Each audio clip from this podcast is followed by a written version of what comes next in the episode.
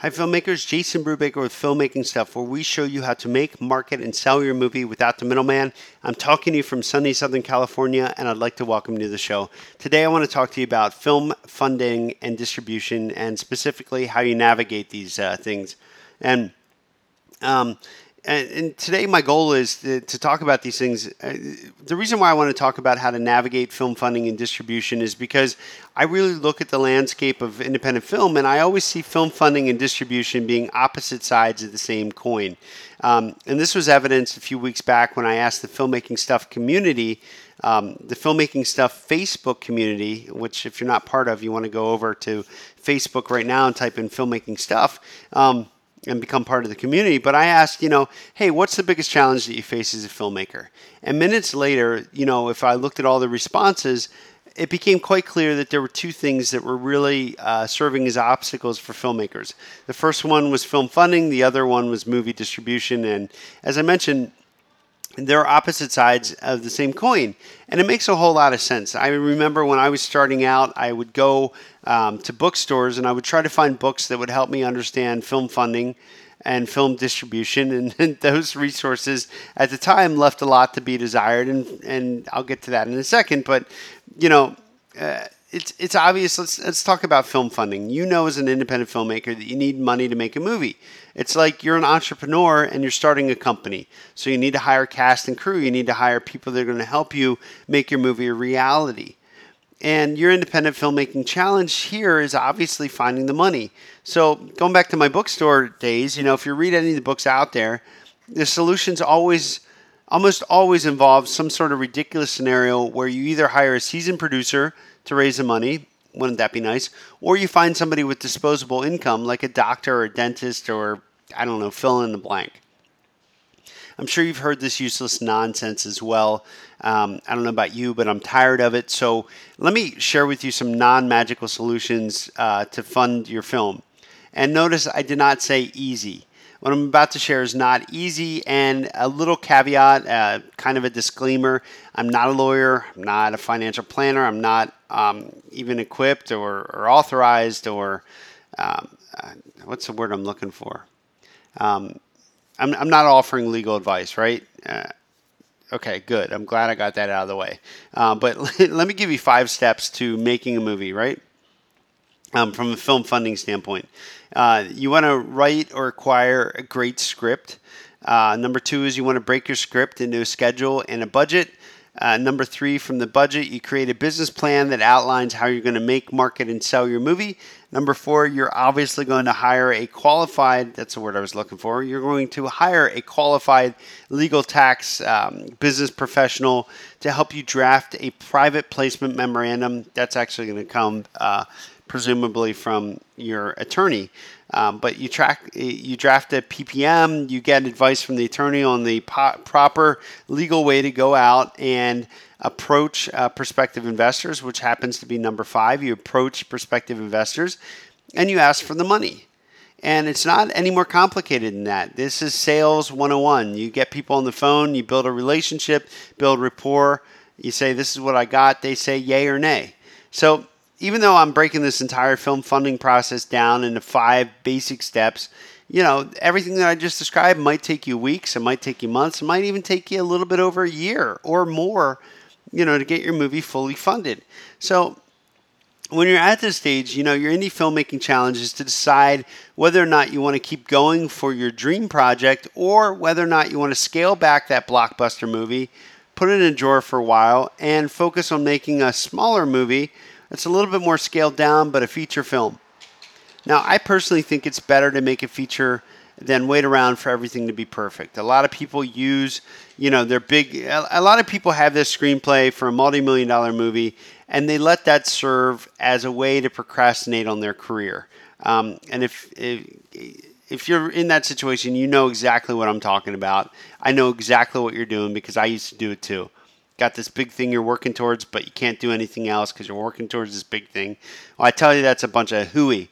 Uh, what I want you to do is I want you to put that big blockbuster in a drawer and focus on the movie that you can make this year. How do you do it? Ask yourself this question Given the resources I have right now, what is the movie that I can make this year? Now, whether or not you want to scale down your project, you know, you're going to only you can decide what's right for you. But regardless of the scope and scale of what you're going for, if you involve prospective investors, most of them are going to want to know how they are going to benefit from your movie.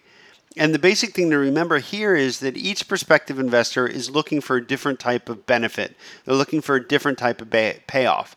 So some of your nerdy investors are going to want a financial return um, those are the people that I'd be worried about because I'm going to be honest, you know, making money back on a movie is very, very, at times, highly unlikely. Um, it's very challenging.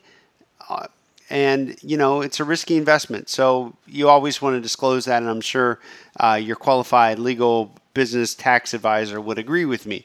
Um, but here's the other flip side is a lot of these people even though that they've been successful in other businesses they want to come over to the filmmaking world because they think it's sexy and everybody kind of wants to know somebody working in the film world so you could provide that avenue and, and those people are out there so how do you figure out what people want well you got to do more listening than talking if you go into a meeting uh, let's say that you go in a meeting and you want to talk about oranges, right? You want to go in to meeting. Your whole objective is to talk about oranges, and all your prospective investor wants to talk about is apples. What are you going to do? You're going to force them to talk about oranges when all they want to do is talk about apples? No, you're going to shift the conversation to emphasize the apples.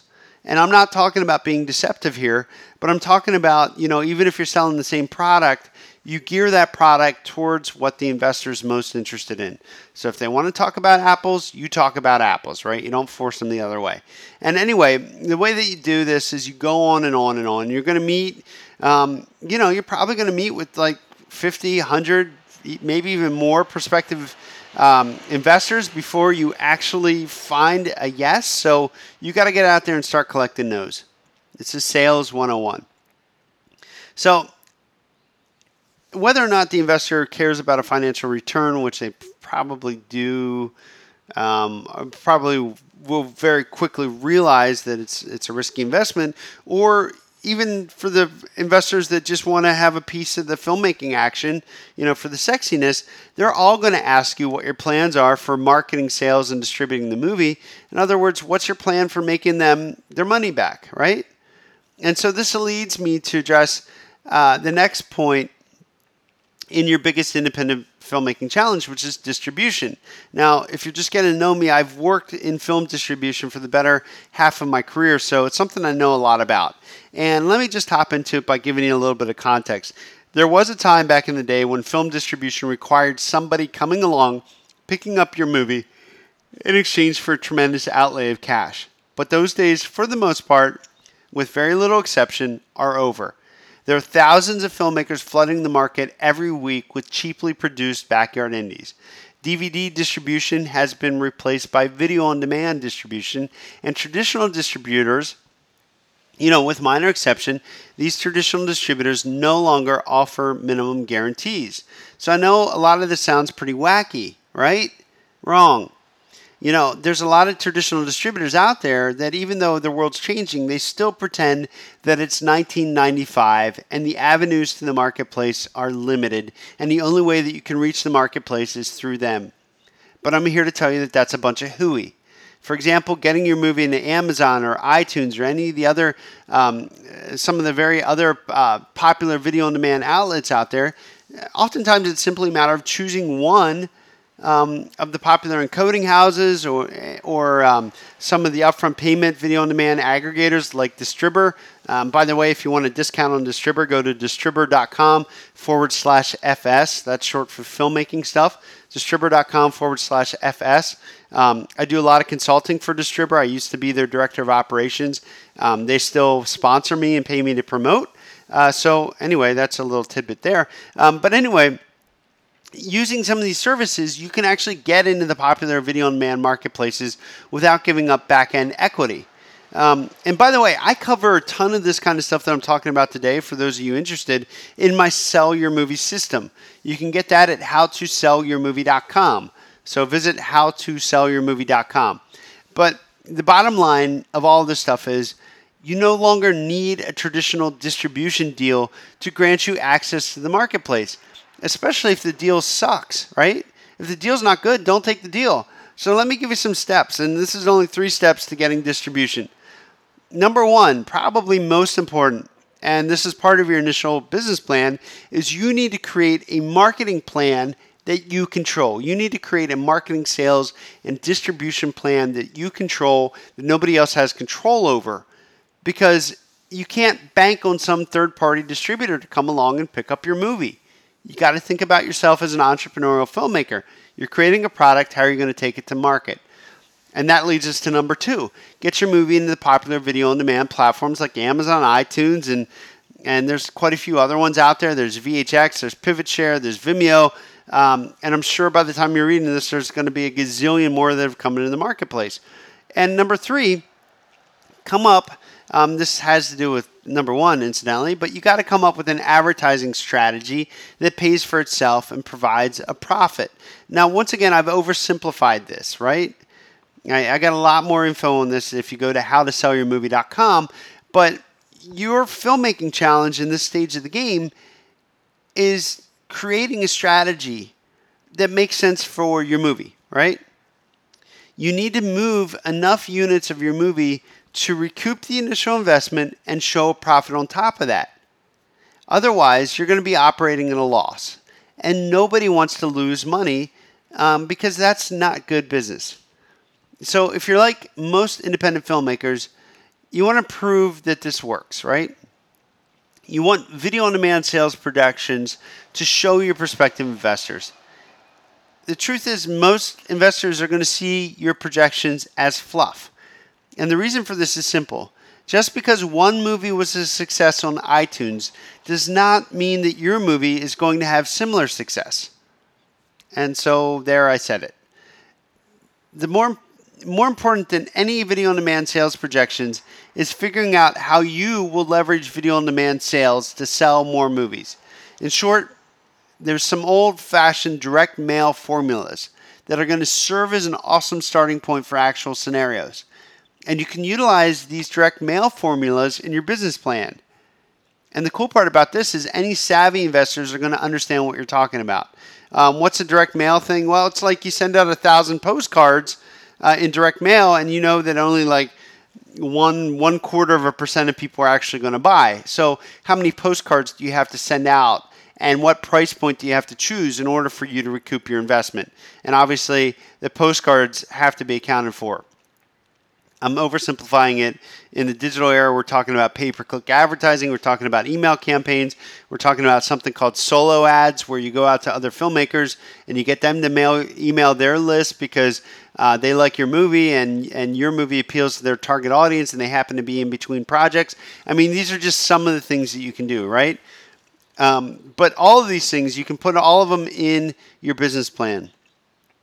And so this is going to help you plan both your financing and your distribution strategy. And it's going to also think of yourself as an entrepreneur running your own mini movie studio because you know, look, let's face it, that's not hyperbole. You really are an entrepreneurial filmmaker running your own mini movie studio. And so if you plan to make, market, and sell movies, hopefully today's podcast helps you. You now have the technology to take your filmmaking dreams to the big screen. And the best part is, you don't have to ask me or any other film professional for permission. But you do have to take action. You do have to make things happen. And as I stress to you in just about every filmmaking podcast, nobody's going to do it for you. So, again, when you're ready, which is probably today, that you're at a stage where you want to start planning your distribution strategy, visit howtosellyourmovie.com and I'll be there to help you out. Um, this has been another filmmaking podcast. I'm Jason Brubaker of filmmakingstuff.com. Always feel free to shoot me an email, jason at filmmakingstuff. And as always, take action and make your movie now.